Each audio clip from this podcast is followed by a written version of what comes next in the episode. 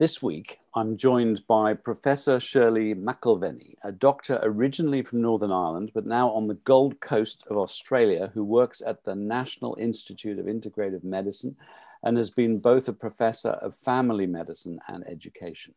For those who have been following this podcast series, I spoke to Shirley at the very beginning of the COVID pandemic regarding her clinical experience with intravenous vitamin C. But today, we are talking about post COVID or long COVID and how to recover naturally.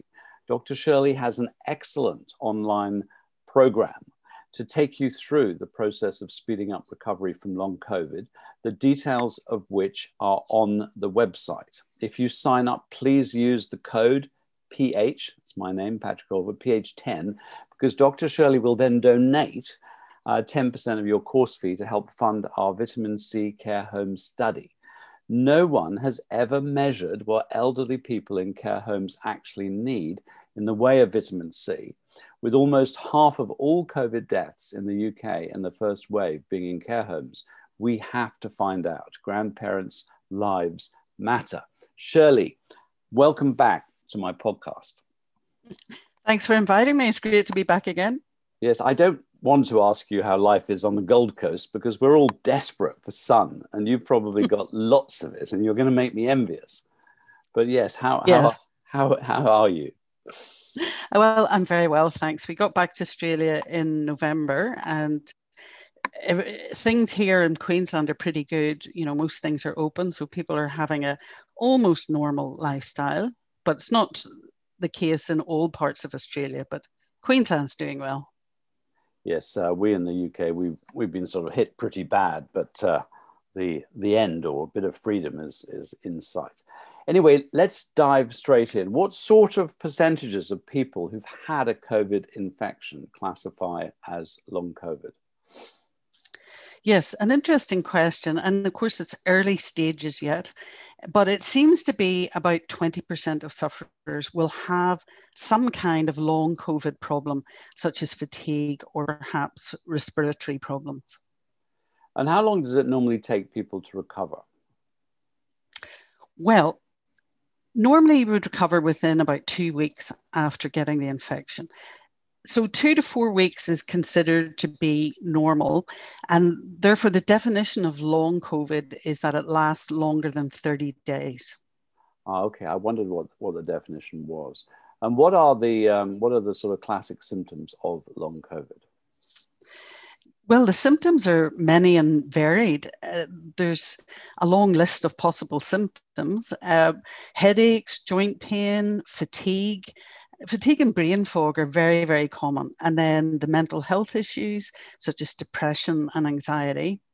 Then there's gut problems, diarrhea, abdominal pain, and then some strange problems like hair falling out.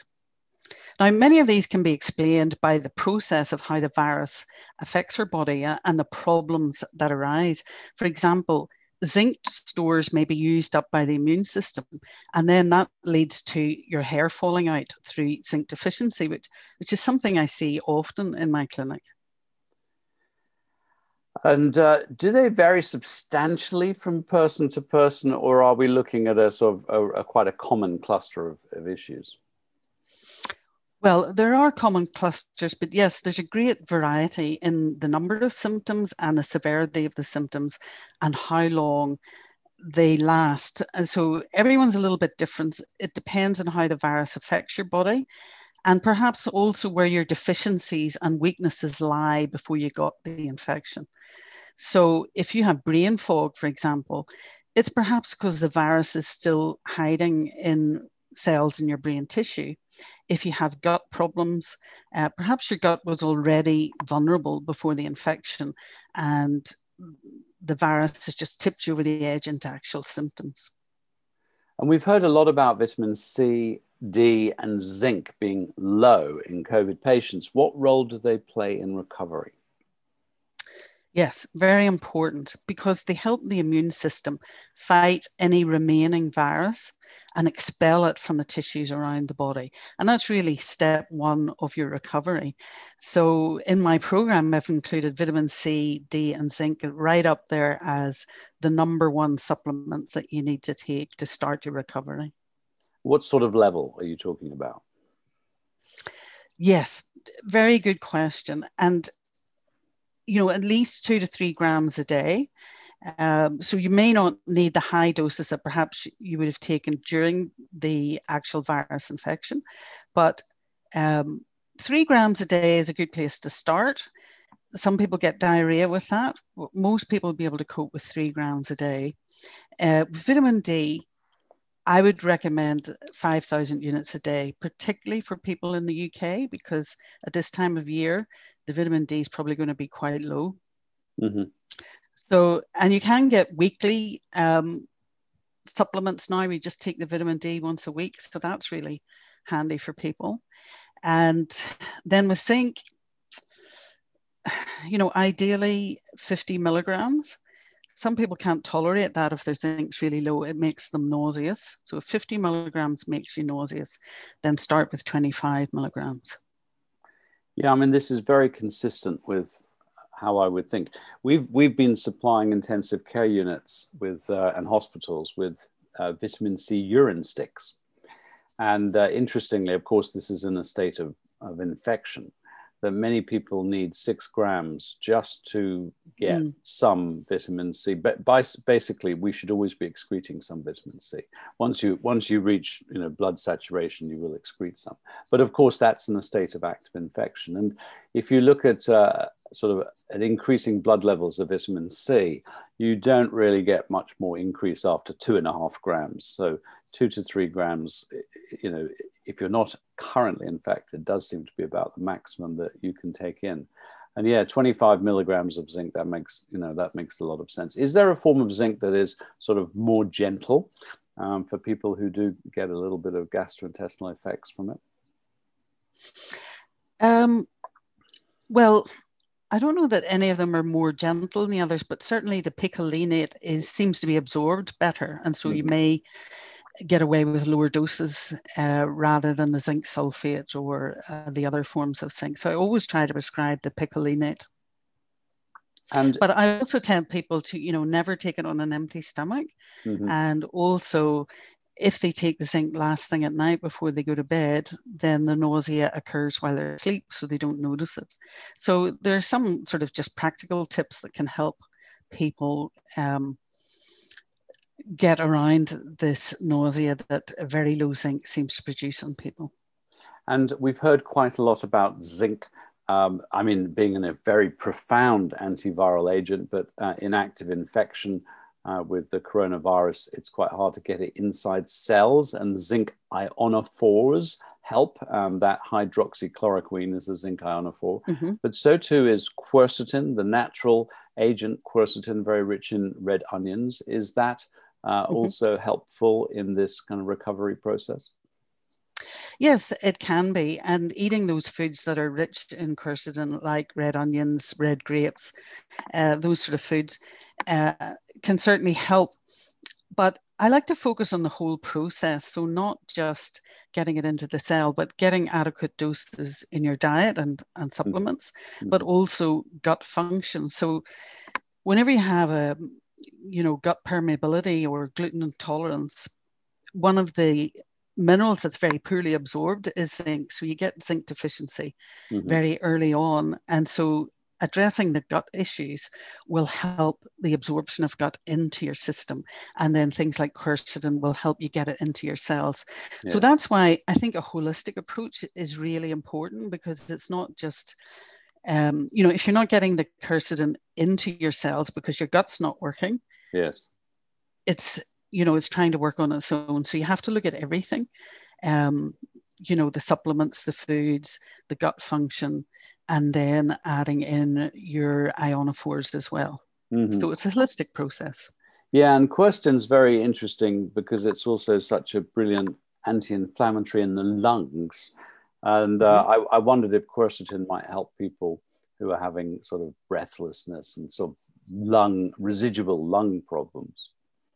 Yes, and tackling inflammation, I think, is a very important part of healing in the lungs. So, you know, some people have a lot of inflammation in their bodies generally from a poor diet or inflammatory processes, various disease processes. So, the more that you can calm that inflammation down, the more lung repair you're going to get. And, uh, and so, it's very important to to look at all of those issues around inflammation. Uh, so the quercetin, zinc, um, omega 3, all of these things are all going to help together. Yes, I've been giving people 250 milligrams of quercetin twice a day, and it does it does seem to help. Now, on the vitamin C front, of course, vitamin C is also vital for collagen formation. Do you think some of these long haulers with muscle issues and reduced lung capacity and you know puffing as they walk up the stairs etc do you think that some of that could actually be to do with you know collagen breakdown from having had several weeks of if you like virally induced vitamin c deficiency yes i mean i think that could play a part in the overall picture but certainly inflammation is very important um, cause of the shortness of breath mm-hmm. and also the muscle pain. So I think we're in the early stages. It might be impossible to tease that out just at the moment, exactly what is uh, contributing, but we can assume that um, lack of collagen, uh, high amounts of inflammatory chemicals, um, a lack of the nutrients that you need for repair, these are all going to be important in getting your lung function back to what it was before. Yes, of course. It's. I mean, I was looking up research on long COVID, and I mean, there's so little now. Uh, there's there mm. there are studies just beginning, uh, and of course, in relation to nutrition, it'll probably. You know, I wouldn't be at all surprised if it takes us a year before we've got any you know substantial uh, research. So most most of the evidence, so to speak, now is clinical, coming from people like you working with uh, you know with these long haulers. I did note a very interesting um, study in relation to COVID, which found that high homocysteine levels um, was a very good predictor of of actual um, lung damage and hence poor lung recovery. Homocysteine is a measure of poor methylation, and uh, that process of methylation is very dependent on B vitamins. Uh, what are your thoughts about mm-hmm. this? Yes. Well, people with methylation problems, especially under methylation, often have a weak immune system and are vulnerable to infections. And they can have delayed healing. So, I think balancing the methylation is an important part of recovery.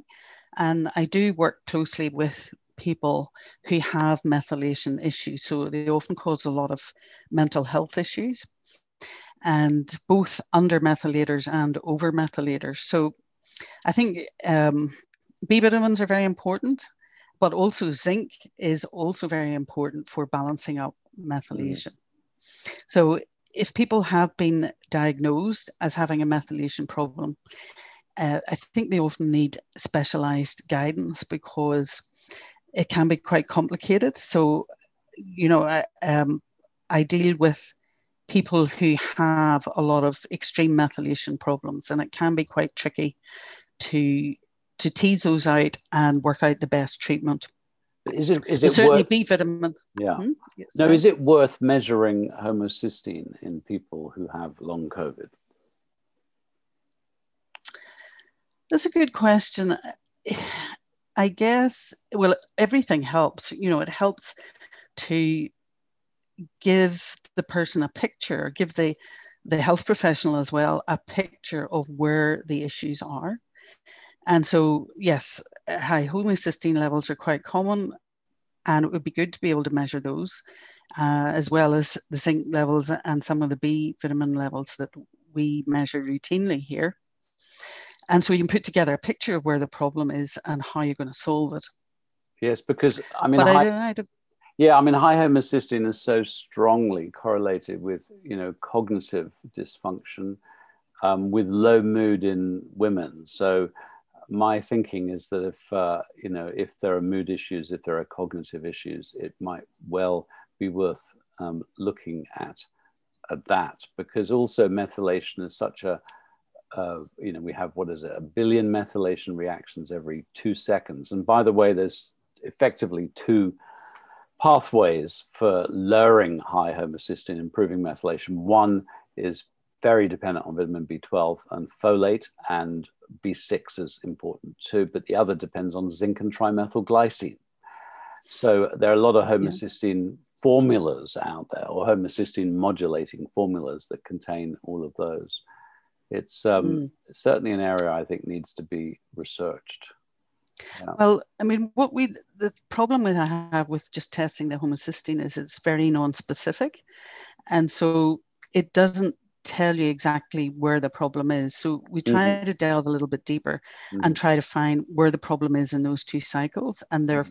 therefore work out which one needs to be supported.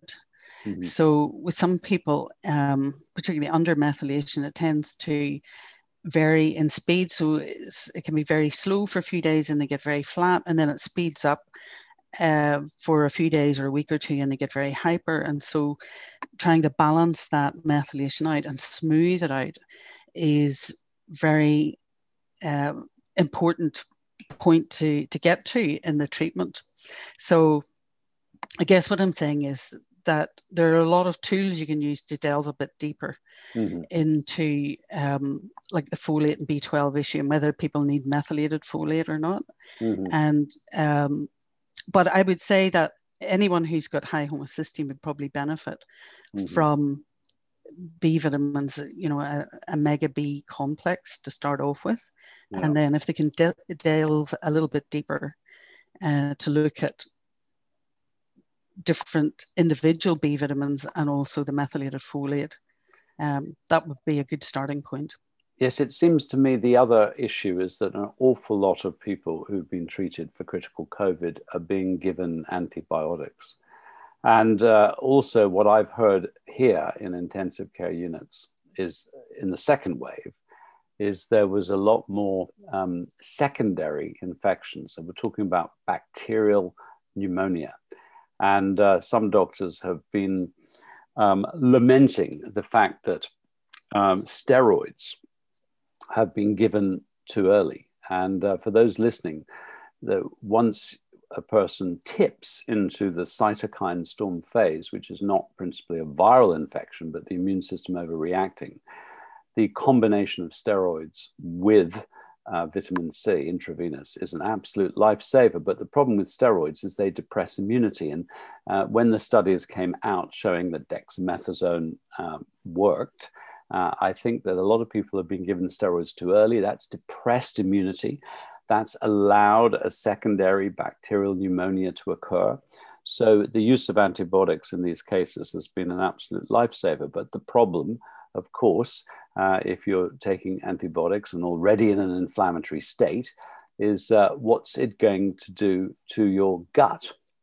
Uh, so, what do you think about uh, gut health, probiotics, bacteria, etc., in relation to long COVID? Yes, uh, I think it's very important, and you know, definitely, if you're taking strong antibiotics uh, for a long time, it is going to have an effect on your gut microbiome. Now, probiotics are important, but they're more about policing the, the gut biome rather than having a lasting effect. So, most probiotics only last in your system about two weeks. And I think the experts are now thinking that prebiotics are actually more, a better long term. So, the prebiotic foods that feed your healthy gut bacteria. So, if you're if you've had um, a course of antibiotics, and often people have more than one uh, when they're in hospital, then probiotics are probably okay for a couple of weeks. But really, what you've got to look at is a long term, take a long term view of your gut health. Uh, eat the pro- prebiotic foods, perhaps take a prebiotic uh, supplement with, um, there's lots of powders that will. Um, feed the healthy gut bacteria that are left and what happens is, you know, the antibiotics knock off lots of the healthy bacteria in your biome. So there are gaps left. Now, you want to fill those with healthy bacteria and not allow unhealthy bacteria to take a hold in those gaps. So the prebiotic foods um, and the prebiotic powders will help the healthy bacteria fill those gaps quickly. And also, you know, fermented foods. So um, things like kombucha, um, kimchi, um, all of those sauerkraut, all of those sort of things can help as well. And um, really just encourage the the rapid growth of the healthy gut bacteria that you need. And then that's going to help your absorption of the other supplements and nutrients that you're taking. So I like to take a long term view rather than just, you know, a month of uh, a probiotic. Mm-hmm. And, you know, a lot of people feel they take a probiotic and that's all they have to do. But yes. that's just the start. Yes. I usually say two weeks of, uh, you know, sort of good blend of acidophilus, bifidus, etc. But what are mm-hmm. the best prebiotic foods and supplements, powders? Right. Well, there's quite a lot of foods that uh, are good prebiotics. So obviously vegetables are very important, legumes, things like cacao. So when I say cacao, I don't mean your average chocolate bar. I mean real cacao um, that you can buy in the health food shops, and you can make lots of tasty dishes with cacao and um, bliss balls and different things. So, um, and these can be a great replacement for people who crave chocolate. And often the craving of chocolate is a sign that you're short of things like tryptophan and zinc. So, um, you know, uh, cacao, bananas, uh, legumes, and lots of vegetables. Mm-hmm. And that's a really good start yes, the prebiotics are feeding the bacteria, so enabling yes. your gut bacteria to kind of restore to a good state of, of health. Yes. Um, yeah, my interested in, in you know gut issues also, especially in um, older people, is that B12 malabsorption is just rife, and mm, uh, you know yes. without without B12 you can't do methylation, and that's just so critical. So I think that probably I would imagine that quite a lot of people with long COVID had other underlying issues, and this has just tipped them into um, a state where their recovery is much worse. I mean, do you find that? Do you find, for example, that help you know younger people recover faster than older people, or healthier people recover faster than less healthy? Uh, what's your view in that area? well, I think yeah, we've got different groups. Uh, definitely the elderly and B12 deficiency very common, and I think you know, gut permeability, gluten intolerance is becoming so common now because of the high levels of gluten in bread and the genetically modified kinds of wheat that we're using to make bread these days. So, you know, when you've got gluten intolerance, B12 deficiency and zinc deficiency are the first things that show up. So, a lot of people with low B12 have kind of an incipient gluten intolerance that hasn't been discovered. And so that's why I say to people, you know, even if you don't think you've got any symptoms, try going gluten free for three months to try and uh, allow some gut healing. And you know, when you're taking the supplements, then you're going to get better absorption if you have gut healing. So that's part of the elderly. I think in the young people, we're also seeing a lot of gut problems. I mean, it's surprising how much um, celiac disease and Crohn's disease and ulcerative colitis we're seeing in young, uh, young adults and teenagers now. So that's, I think it's probably related to diet. I think it's probably related to a lot of processed foods and emulsifiers that are stripping the gut of its protective layers. And so I think there's just as many gut problems with young people now, and you can address that with um, looking for gluten intolerance, going gluten free, but also removing a lot of the processed foods and particularly the unhealthy oils. Um, and as I say, emulsifiers from our diet. So eating fresh uh, is going to go a long way into improving the gut function. You mentioned uh, omegas, the essential fats, and of course, we're talking about inflammation as being a primary process that you know needs to be brought under control. So, what role do essential fats have to play in COVID recovery? Mm.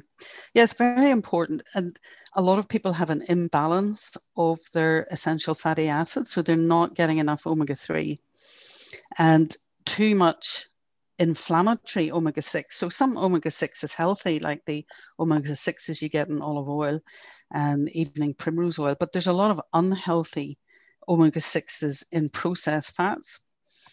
And so when you look at the average person, they've got too much of that omega 6 and not enough omega 3. So taking omega 3 supplements, I think, is really, really important to balance that up, particularly if you have an inflammatory process like long COVID going on. And of course, it can affect things like our uh, brain because the myelin sheath uh, covering our nerve cells are made up mostly of omega 3. So when you're very short of omega 3, that's kind of stripped raw, and you have inflammatory omega 6s in there. So you, your nerves are very irritable and jangly, and, and people get very irritable and grumpy, and it can make anxiety worse if your myelin sheath isn't full of nice, calm omega 3 that um, really helps the transmission of those electrical signals along our nerves. So what I'm saying is there's several reasons why omega-3 is really important. But it's got to be the right kind of omega-3 and, and cheap fish oil is just is not going to do it for you. So you want a fish oil that really gives you a measured amount of EPA and DHA? Yes, because the DHA in particular is very important for our brain. That's what our myelin sheath uh, contains is DHA, which is one of the omega 3s. Um, EPA is the other one. So when you get fish oil tablets, they usually contain both. But you really want to have an omega 3 that has a lot of DHA in it, particularly if you have brain fog or mental health uh, symptoms, uh, to help have that absorbed into the brain and into the myelin sheath. And if you're vegan, you can get DHA from uh, algae, derived from algae. But I, I eat chia seeds. I think they're wonderful. But um, those vegetable sources of omega 3, which is technically called alpha linolenic acid or ALA, not so much converts through to DHA. Uh, is it enough to just have these seeds, or really do you need to be supplementing some source of DHA? Well, I think people, uh, particularly vegans, need to be supple- uh, supplementing because I think if you're just relying on chia, it's really hard to get enough. You have to eat a lot of chia to balance that up.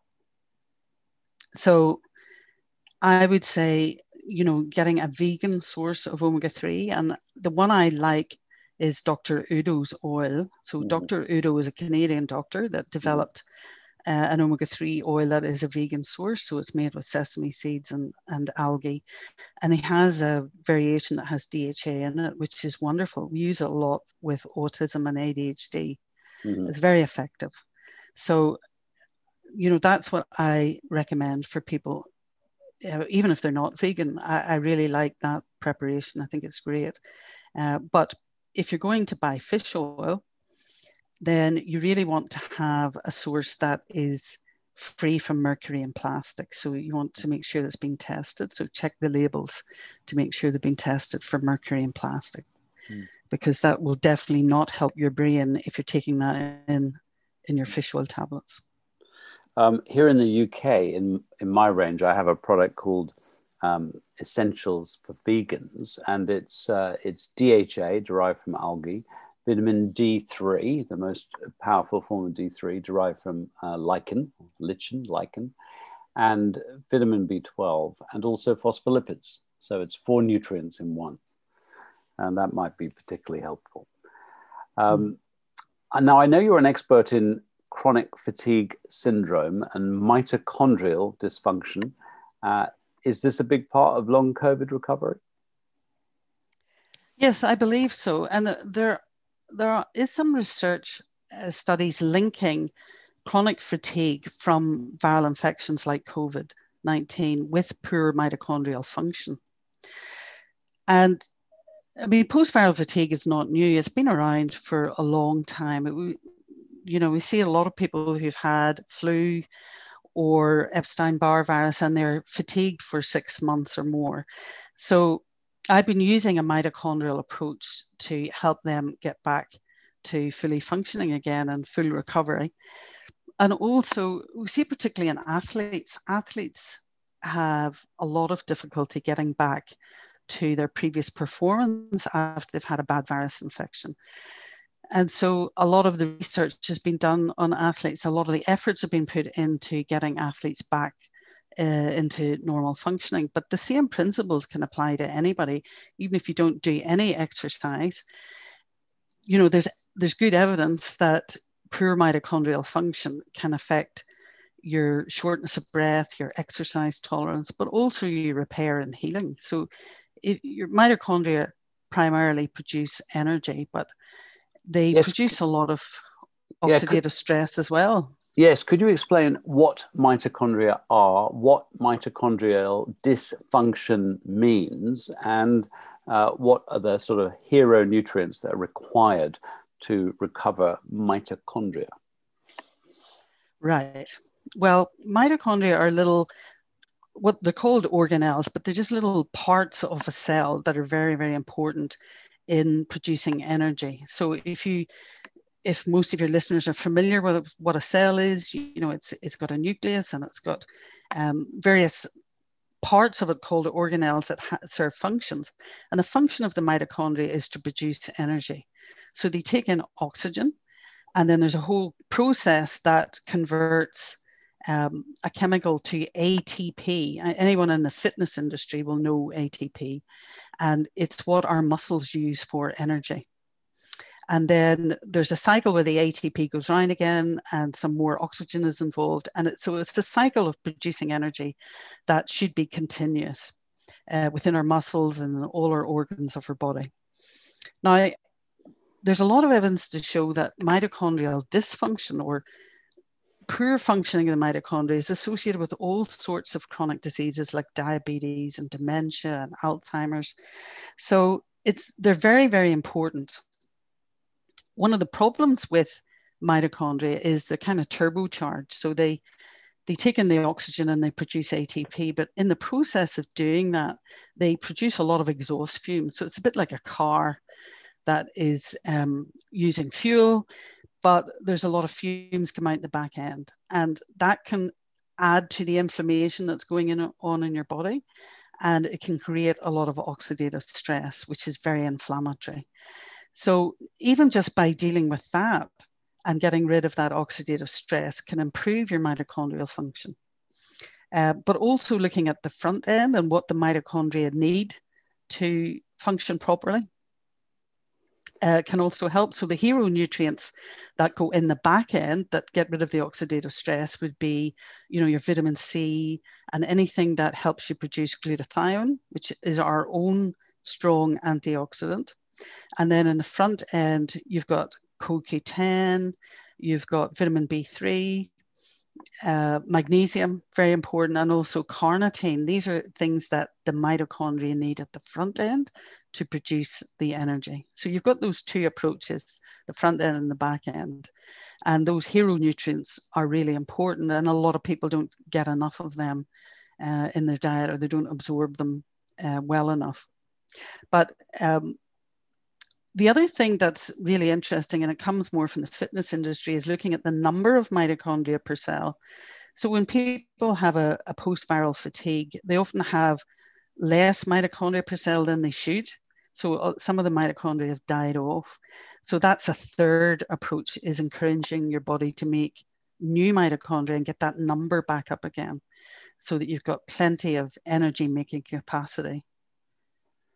Yes, I've been running retreats here on my five day diet, which is a fasting mimicking diet designed to trigger the process autophagy, which encourages making more mitochondria, making new, fresh, shiny, wonderful yep. uh, energy factories. By the way, uh, niacin, vitamin B3, and NAD uh, comes up yep. a lot in conversations around um, COVID recovery. Um, can you talk a little bit about that? What sort of intake of B3 helps to recover mitochondrial function? Yes.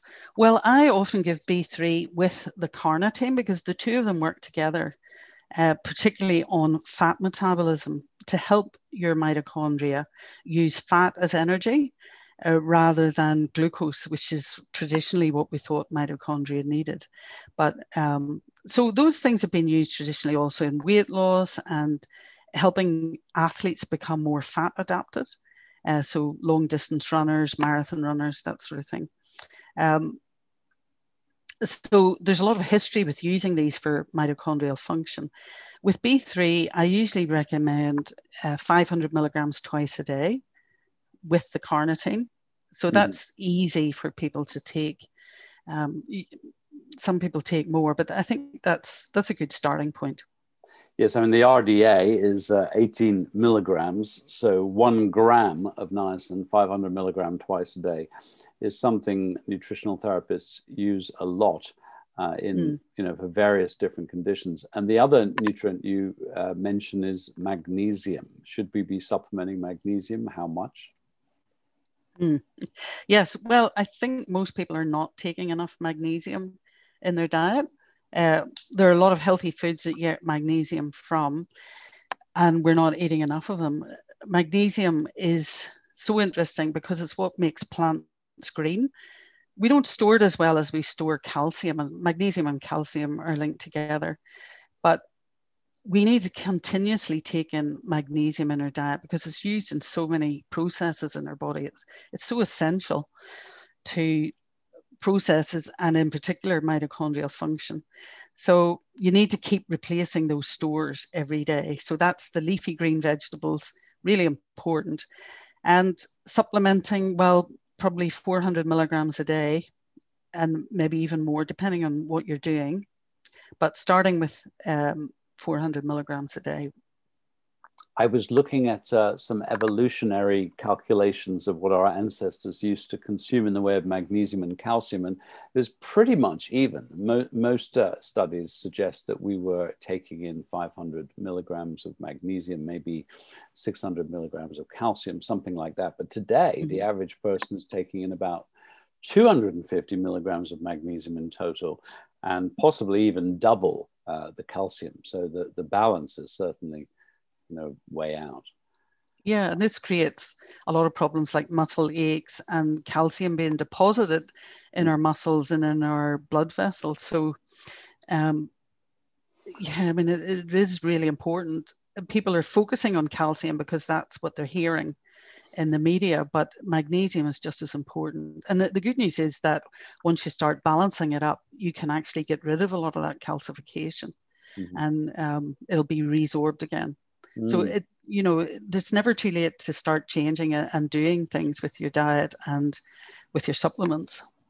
Yes, I, I, have a I have a supplement here which is called No Blush Niacin, which is actually magnesium plus vitamin C plus niacin. So two mm. Two gives you that that one gram.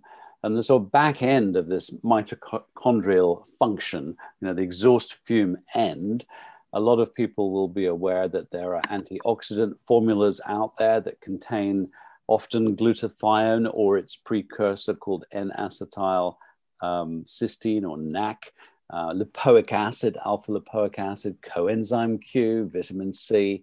You know, that's that's going to be very helpful at the mm. sort of mm. exhaust fume end. Um, yes.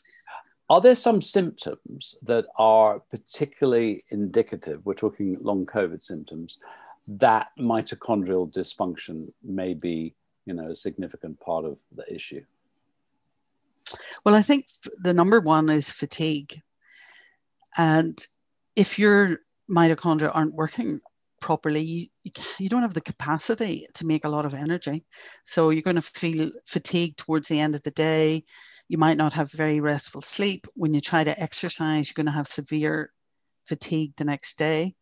So your exercise intolerance isn't very good. Um, I think the brain fog is certainly related to poor mitochondrial function. I mean, it's difficult to separate out symptoms that are not related to mitochondrial function, in my opinion. um, you know, I think when you look closely at the cellular level, a lot of these symptoms can be related mm-hmm. to mitochondrial function. So by fixing that up, I think a lot of the symptoms will disappear. So what you're saying really is just assume that it is, and do supplement things like you know the vitamin B3, magnesium, antioxidants, mm-hmm. and uh, yeah, so and you know what how when people are doing your program um, how long is it taking people to recover? In other words uh, well just to ask that question really and what are the most resistant symptoms do you find? Well i think that some people start recovering within a couple of weeks just by doing you know the first phase of supplements and changing their diet and, and doing some gentle exercise. So it's very variable but I think if you have long COVID symptoms and you're doing this program, you're realistically looking at three to six months mm-hmm. to get back to your old self. And I think the important point is to go slowly mm-hmm. and be patient and be kind to yourself and not try to rush it and you know get frustrated you know there's the rest of your life there's plenty of time to get back to your previous performance whether you're an athlete or just somebody who was fit or uh, even just someone who's got a lot of symptoms to get rid of all those symptoms takes time. And i think you get a better long-term result if you go slowly and you rest more at this stage at this early stage rather than trying to do things quickly and looking to get back to exercise too quickly I notice in your uh, program that there is so phase one is the first two weeks, and that's where you're talking a lot about things like vitamin C, D, zinc, and so on. And then phase two it cranks it up a bit more, moving mm-hmm. into mm-hmm. sorting out mitochondrial dysfunction. So basically, it's it's I mean it's both good and bad to hear that it takes a long time, but I think the important message is you know is to commit yourself to a healing program and don't worry you know if you're not you know if you're not completely better at the end of one month um, the most important thing is to keep going get all the right you know factors in place and and you will recover. Um, is yes. that the, is that the message? Yes definitely. That you know most people and I can't give you a percentage, I can't give you a number, but most people are going to recover from long COVID it's just going to take time and it depends on how well you were before you had covid and um, what you do afterwards in terms of a uh, healthy lifestyle and the, the supplements and I've deliberately tried to phase the treatment so that people do take their time. Because we know from treating athletes that people who try to go back too quickly, um, they can make the mitochondrial dysfunction worse. So you know, leaving the exercise a bit later and just doing gentle exercise and focusing on getting lots of rest and sleep. And it's not something that people value as much as they used to. You know, um, if you go back to Victorian times, people used to go to bed for a week when they had a cold. Now it's difficult to get people to take a day off work. Um, so our values have changed, and I think we need to go back to those older values of letting our body take its time to recover so that you end up with a, a better result in the long run if you take it slowly and decide to take the three to six months to uh, let your body heal. So let's talk about exercise in that content uh, context, because some people, of course, are, are, very they want to get back to their exercise program. Is it important to exercise to recover, uh, for example, lung function, breathlessness, or you know how slowly should you take it? Obviously doing no exercise is probably not so great. What's what's your recommendation in relation to exercise?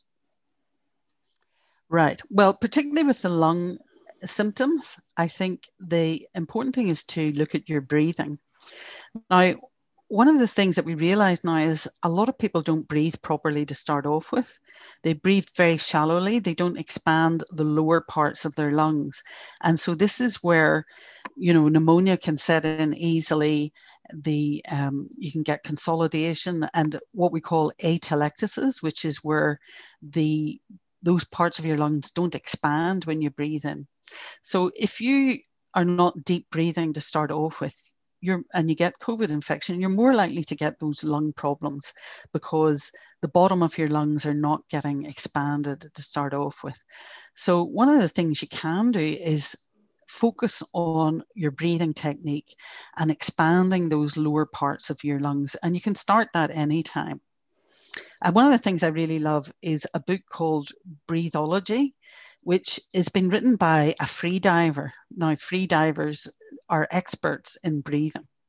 And, um, you know, this guy is uh, from Finland. He's an expert uh, free diver, and he's written this book on telling you how to breathe properly, how to expand your lungs, how to um, breathe deeply and, and open up all the areas of your lungs. So if you start with something like that, and I would recommend downloading his book, it's free, and um, focus on that. And then there's a lot of other things that lung specialists can get you to do, like um, there's little machines like TriFlows where you can use those to sh- measure your progress and expand your lungs.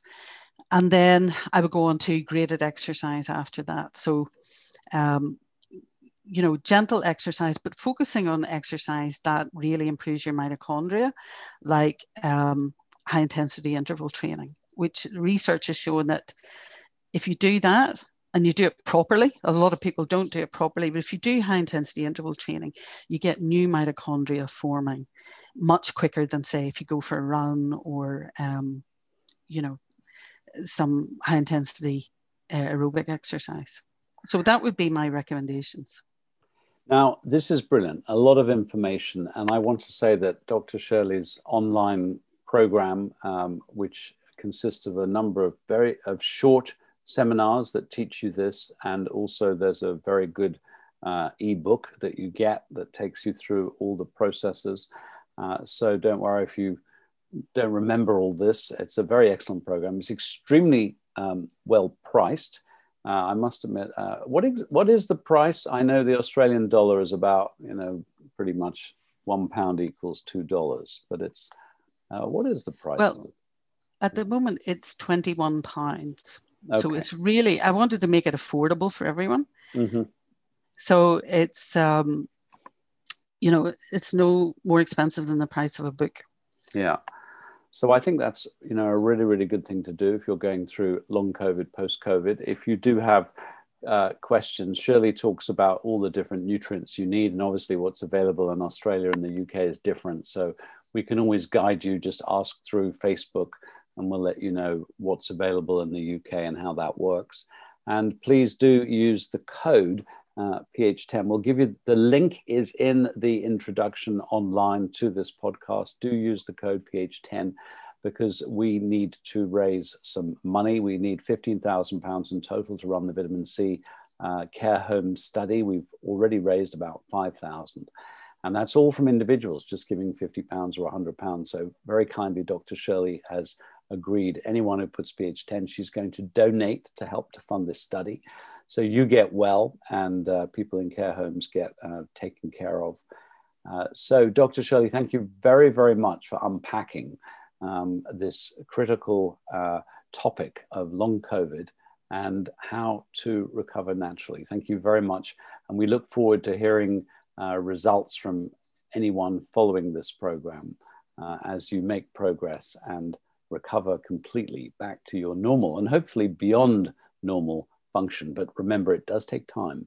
It's going to take a few months. So be kind and gentle on yourself. Thank you, Shirley. Thank you very much, Patrick. Bye bye. Bye bye.